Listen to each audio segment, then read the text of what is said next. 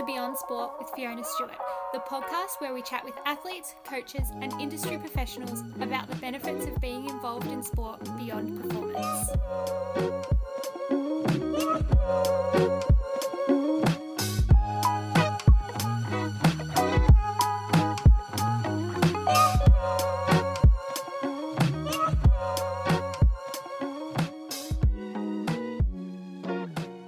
Today's guest is Nathan Taylor, an Australian swimmer who was the youngest finalist in the 200 metre individual medley at the 2000 Australian Olympic Trials. Nathan was a member of the Victorian Institute of Sport and a part of the gold medal relay team in the 2001 Youth Olympics. After hanging up his competitive swimming cap, Nathan found his way back to the sport in the role of swim teacher and coach. So, Nathan, thank you for joining us today. Oh, thanks for having me, Fee. Thank you. So let's start off. What is your sporting journey?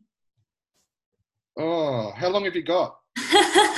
We're in lockdown. Go as long as you want.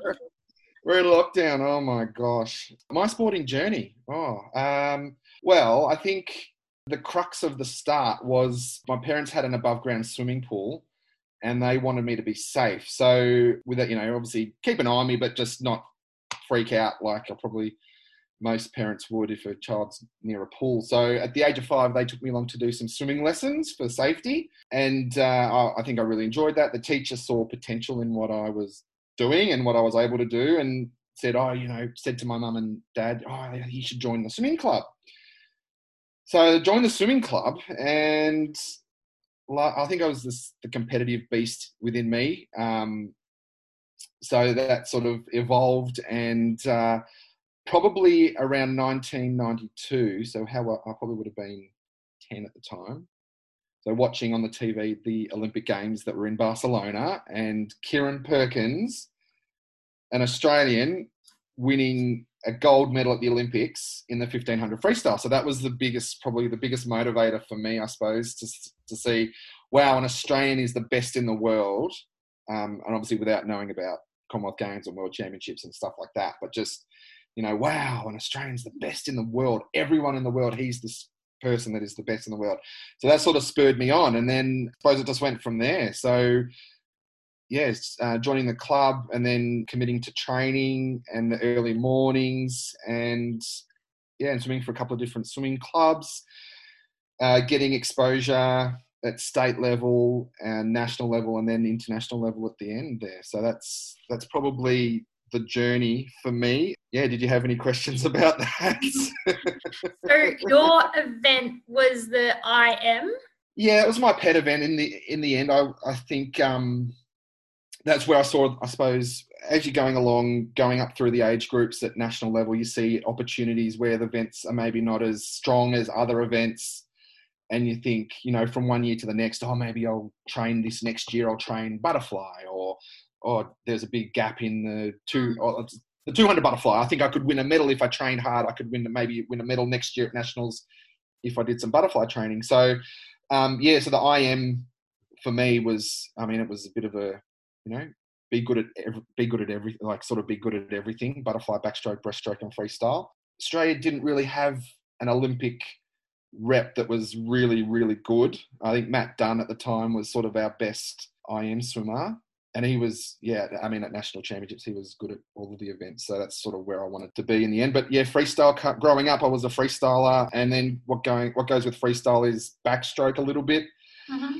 and then you might find butterflies okay but always the worst one is breaststroke. For some reason breaststroke is uh, from a different planet and it's a totally different stroke and different event. And obviously because there's no above water recovery so it's a bit more resistance obviously involved mm. with breaststroke um, special, more specialized training, I think. So, so the breaststroke leg of my IM was always the slowest, obviously, but yeah, it was always the most important. And the coaches that I had were always saying, breaststroke, the third leg is the most important leg. You need to work on your breaststroke, and that was the bane of my training existence. Yeah, I wasn't a huge breaststroke fan. no, breast, no, they are all weird. Yeah. So you swam in the 2000 Olympic trials, is that right? Yeah, so I made the final of the 200 IM at the Sydney Olympic selection trials Mhm. in 2000. I was 17 at the time, so that was Wow. a, sort of a feat to make it in the Open Nationals. I mean, there was plenty of age groupers that were, you know, on that sort of um, stage and swimming really well at the Olympics. Always the Olympic years in swimming are always, you know, all, all the swimmers come out of the woodwork, and Mm. it's a really strong national championships, which is obviously the selection trials. Um, but yeah, so yeah, I was very proud to make that final because it was what I wanted to do. It was a direction that I was heading in, and I wanted to obviously follow it up four years later, if possible, to to make it even further. But that was where I wanted to be. So yeah, it was really good. That's awesome. And did that get you into the Sydney Youth Olympics? Yes, it did. You've done your research, haven't you? I did a sneaky little, yep.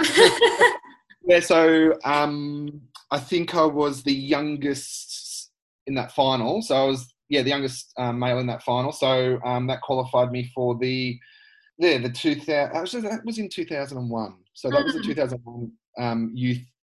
Uh, youth Olympic Games that were actually in Sydney. Yeah, so that was how that worked. It was probably early 2001. I think that's how they do it. Yes, January. You're right. Yeah, yeah, yeah. I remember And- being hot. what was your experience like? Obviously, it was an international level competition, but it was kind of home ish ground. How did you find that? Oh, it was amazing. So we um, stayed in an old, um, uh, well, it was a girls' school. So there was all the teams were in the same spot. So we had the US team, the Aussies, the Kiwis. I don't think there was a whole lot of Europeans, but there was um, maybe some Asians as well. And it was, yeah, it was really good. It was sort of like a really good atmosphere. Yeah, I had a ball. The Aussies stuck together, played games together, and and everything. So it was really good. I enjoyed it. And you walked away with some gold medals in the relays, is that right? Yeah, so I did. Freestyle is a good event because you, if you have make sort of if you're in the top four, you get in a relay. So that's that's a little bit easier, I suppose, to than being an individual event. Yeah, I was lucky enough to be in those relays. I think it was the four by one or the four by two. I remember doing a swim off actually to make that team. In yeah, we did a, a swim off before the event started, and I yeah was lucky enough to get a good swim. Oh, make it. that's so cool. Mm. You're a great swimmer, Nath. Thanks. Did you become a VIS athlete before that or after that, or when did that come in? Yeah, so I think yeah, I was a, I was um in the VIS program. Uh, I think from sixteen or seventeen, maybe. Yeah. yeah. I don't know if any of your listeners know um, how the VIS program works in the swimming scenario. So it's not like you go and then train at a specific pool. They just um, support you as an athlete, pay for your your um, your coaching. Uh, travel. So if you have a competition in another state, they'll pay for your travel. There's um, sports science that's involved with that as well. So they do your, your lactate testing and your, um, all that. They have coaches and masseurs and, and all that sort of stuff, and they just sort of look up, sort of just look over you and and uh, help you in that regard. So it's not like a specific area that you have to go. You're just part of the VIS program, and they look, yeah. And you get the benefits that go along with it, I guess. That's right. Yeah, you get a uniform and um, you get a um, the VIS logo on your club cap. So that yeah, so it's good.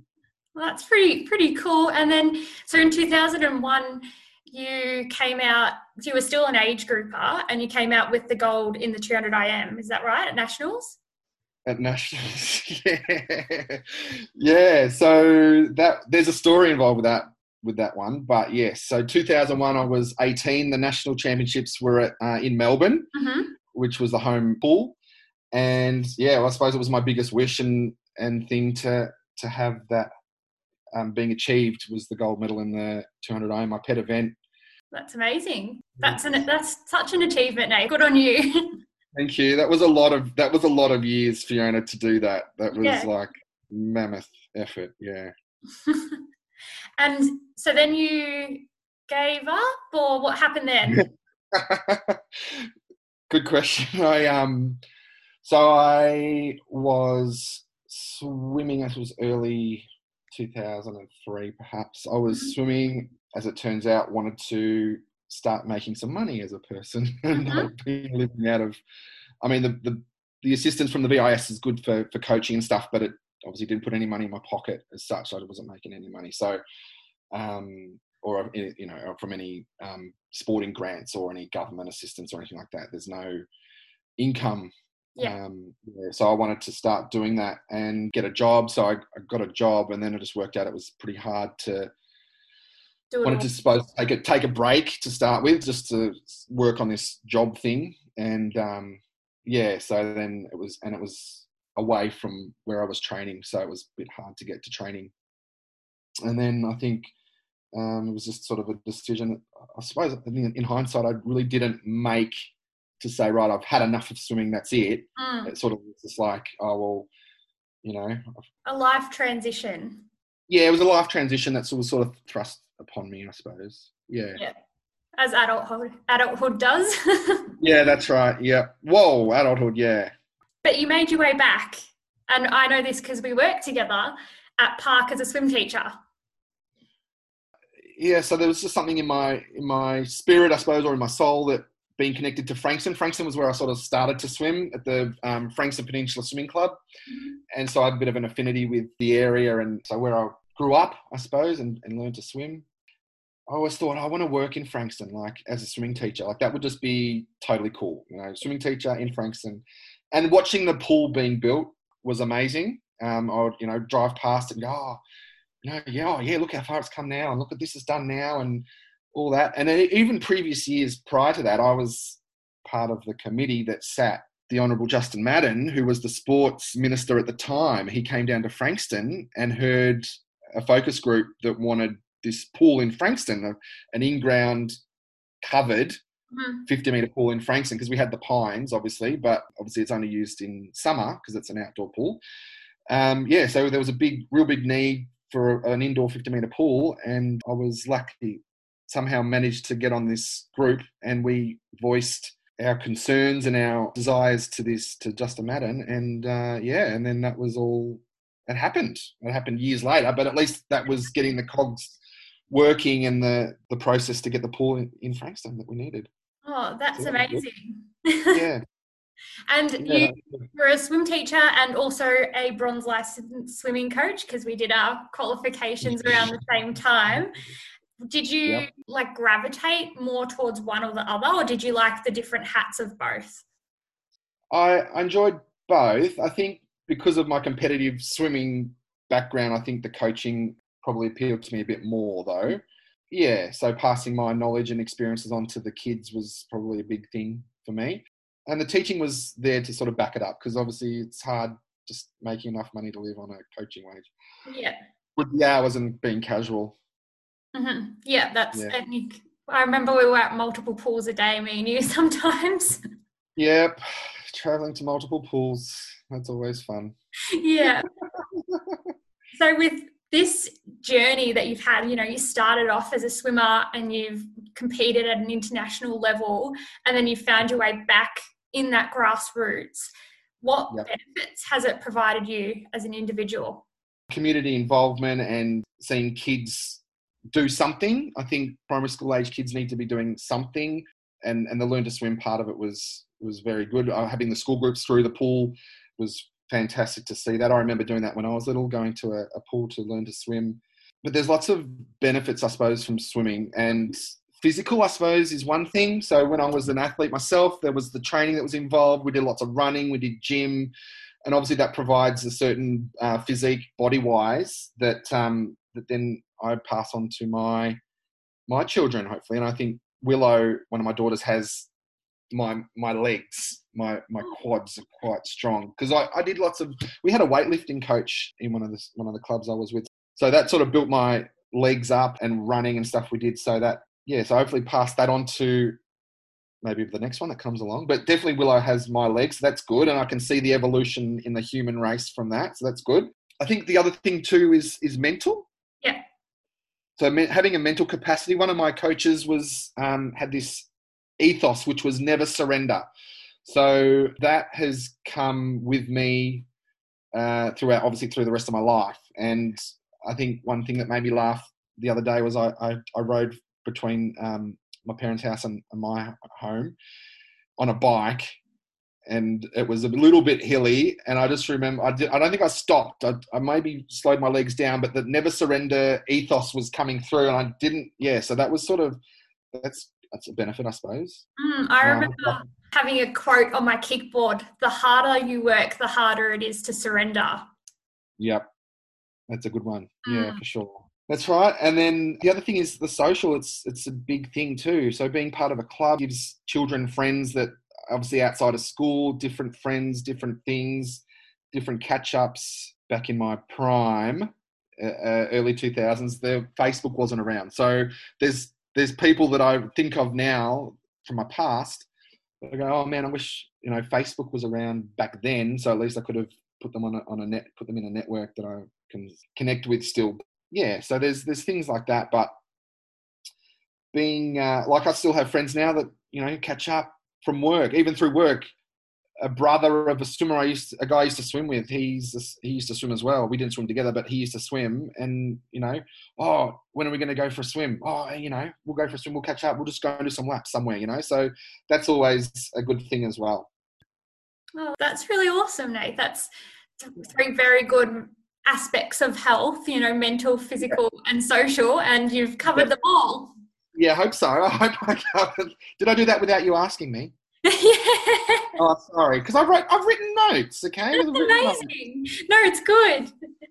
Yeah, um, and the just oh, the other thing too that I had to th- think about when you um sort of prompted me with those was mentors as well. Like I had through my swimming career, I think I had three fantastic male role model slash mentors that that helped me and guided me and and nurtured my skills and talents, I suppose. And the first one was Ken Wallace at Frankston. He was a male coach that I had for a few years, and he, you know, when his time was up with me, he moved me on to the next coach, which was Wayne Laws. And Wayne Laws, you know, developed me more and nurtured me and got me that. Uh, he did get me that gold medal at the 2000, uh, 2001 Melbourne national championships. And then the final coach that I had um, was Mark Thompson, and he was another guy that was a fantastic and phenomenal um, person and role model and mentor to have. Yeah, so I've been lucky to. I know, obviously, my own father, who who would drive me to training that many times, early mornings, who was a fantastic role model as well. But just having all these fantastic male role models, and I think kids today maybe lack uh, uh, without being too politically incorrect, I suppose having a good male role model is a little bit more difficult, maybe perhaps today in today's times. So I think, um, yeah, that's one thing I suppose has been handed down to me and been good to me. So hopefully I can be a good male role model, coach, mentor in the future as well. So that's that's probably one of the benefits I've received as well.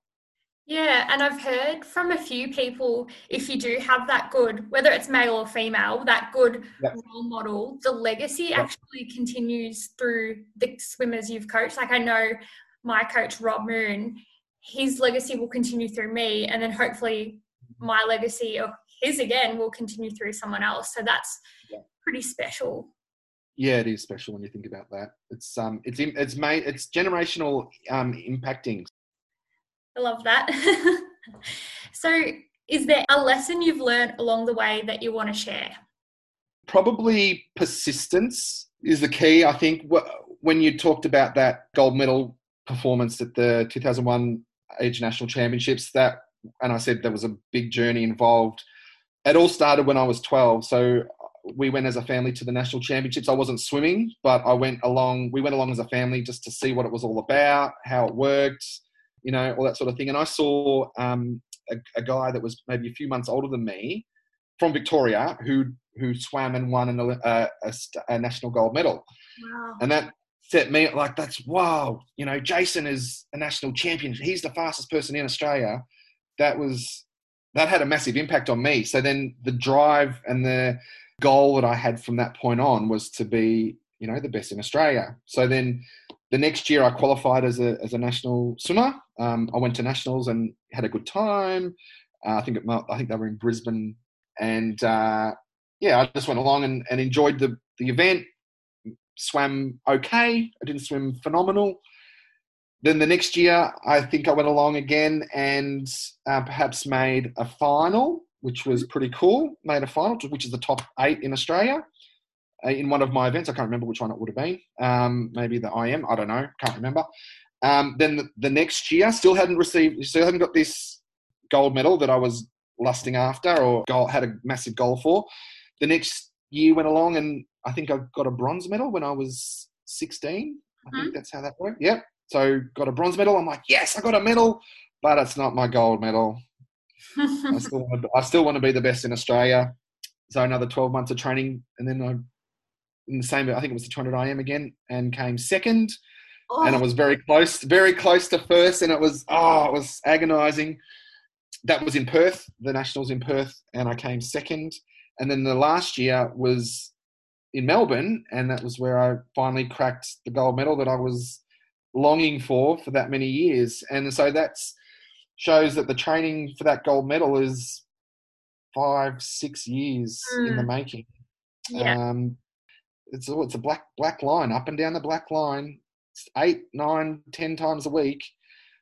So you've got to have a good coach and a good good mentor to keep you in, and good parents, I think, or a good parent, keep you grounded and and keep you focused on what you're wanting to do.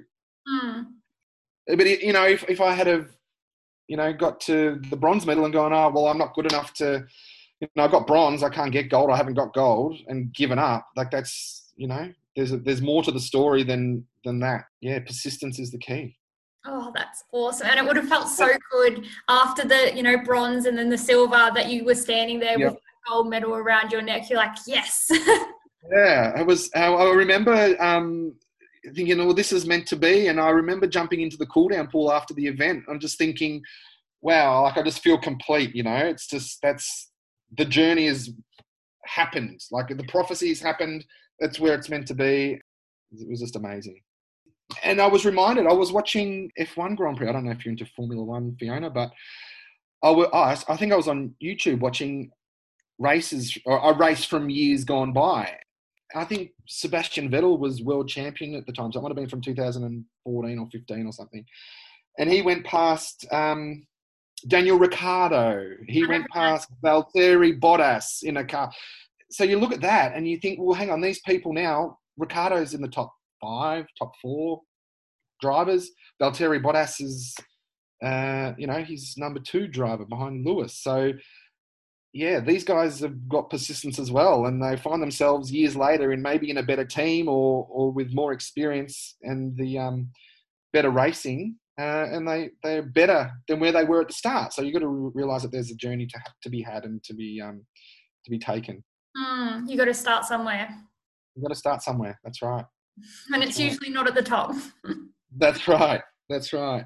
All about delayed gratification as well. So people these days, especially the, the generation that we're in now, they they want instant gratification. And it doesn't. It's not the case. And it's um, something that you have to work towards. Mm. And it's probably, especially with swimming, like a good way to learn that. Yep. Yep. You don't really, you, once you hit a certain age, I know it's different for boys and girls, but you don't get PBs anymore unless you really work for them and it takes a while. Yeah, that's right. That's exactly right. Have you been involved in a project where sport has been used as a tool for good to develop the community? Yeah, so the I remember doing when I was at primary school, we did the MS Readathon. Mm-hmm. You know, read books. That was pretty cool. But there's only so many books you can read before you sort of lose interest in that.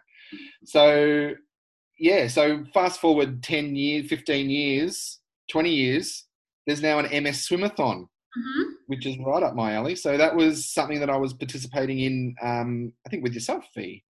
Did we do the Hastings one? Was it that one? Uh, I did the Frankston one. Did you do the Frankston one? Don't remember. You have. You, are you're, you're a seasoned MS Swimathon participant. Um, I've only done a couple, but I remember doing one at Frankston. Mm. Um, when when Park opened up, and that was pretty cool. Being able to go into the pool at oh, who did we went in in a group? Must have been pretty late, like early late, like it might have been eleven or two or something, or something yeah. in the middle of the night. It's just just a cool thing to do to go to a pool and swim at like that time of the day. That was good. That had good community involvement, good spirit, um, raising money for MS, and uh, getting as many people um, involved as physically possible. Mm. That's um that's a really good thing to do, and I think there's more and more pools coming on board with that event now as Mhm. well. So hopefully, I don't know if it happened this year through through COVID, but hopefully it, it continues next year if we're able to do that. Yeah, hopefully they can get it back up and running because it's a greatly run event and it's fun and they do raise a lot of money in doing it. Yeah, yeah, and it's not a. I mean, it's not a race, but you have fun and you can competition. You know, You can um, yeah, you can rival it up with some with another team and have a bit of a fun racy thing. But yeah, at the end of the day, it's it's a bit of yeah, it's just all around fun and doing the best you can. yeah, no, that's that's awesome and it's my favorite event, if I can say so myself. Yeah, that's good. Yeah, yeah, yeah. You're a bit of a legend in the MS Swimathon. I remember now, Fee. Yeah, well, Yeah, in a few years. It's been a little while, but it's definitely my favorite. so, Nathan, where do you see the future of sport? uh, that's a very ambiguous question, Fiona. Thank you I for that one. Um, I think um, where do I see the future of sport is on television. cool. That joke? I think with the inception of the AFLW, I think we're seeing women involved in in sport a lot more, and I think that's um, a fantastic thing to be happening, I suppose, at this point in time. So, yeah, having females have a much bigger participation opportunities is where I probably see the future of sport.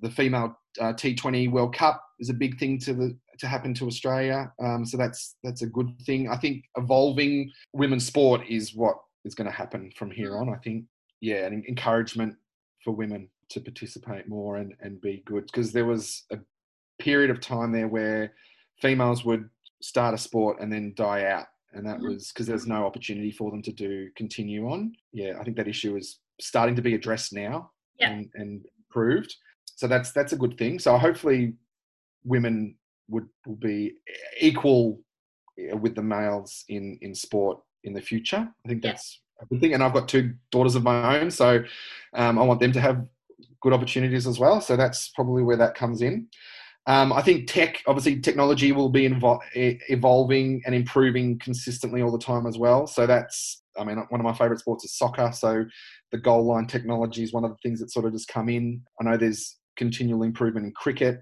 as well, and it just makes spectator sport better as well. So the the issue that I have with the future of sport is the betting. Yes.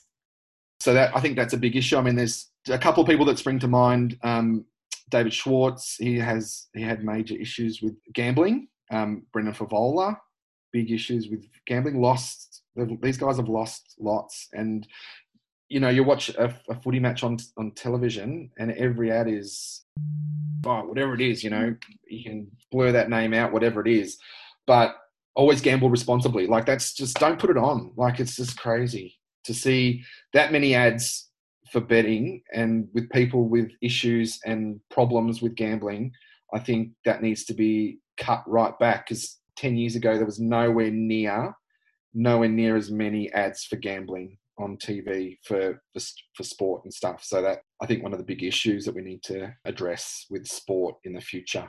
Do you think that it's because the betting funds that some of these sports like it's no longer a sport a wholesome sport it's more entertainment Yeah, probably. That's probably the case without knowing a great deal.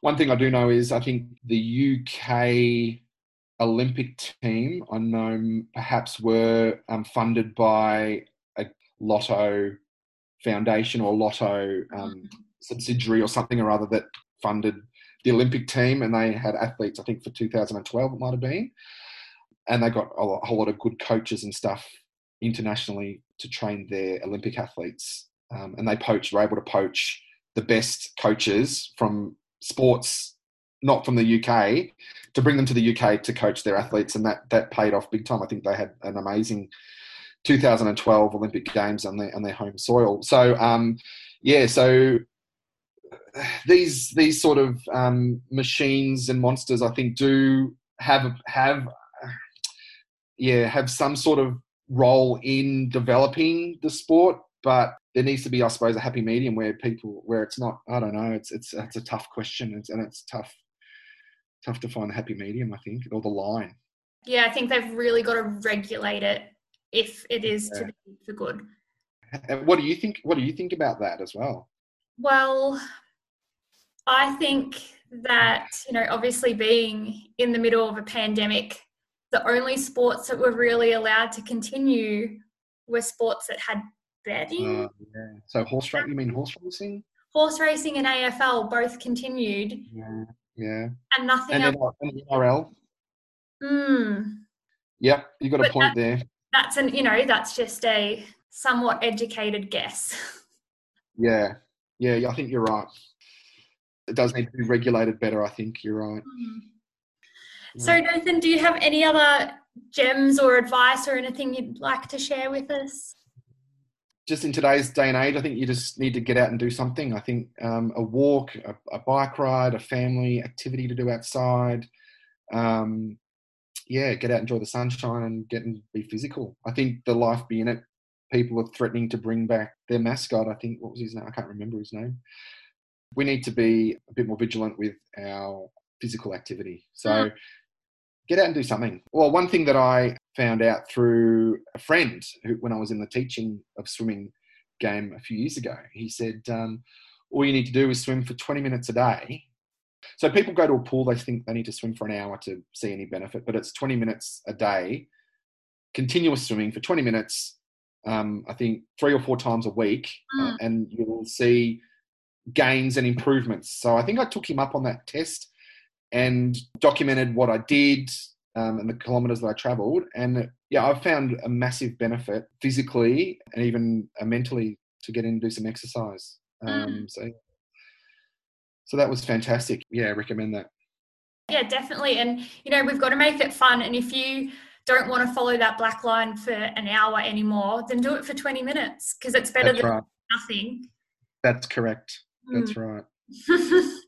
Well, thank you so much for joining us today, Nate. No worries. Thanks so much for having me. And it's been great to catch up and, and chat. So, um, yeah, thank you and all the best with the podcast. Thank you. Thank you. And we've really loved, you know, learning a little bit about your journey and where you see sport. So, thank you again. No worries at all. Thanks, Fee.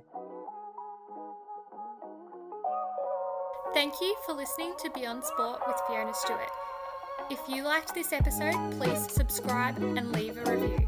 You can find us on Instagram and Facebook at Beyond Sport with Fiona Stewart. If you'd like to be on the show, please send us a message. We would love to hear from you. Until next time.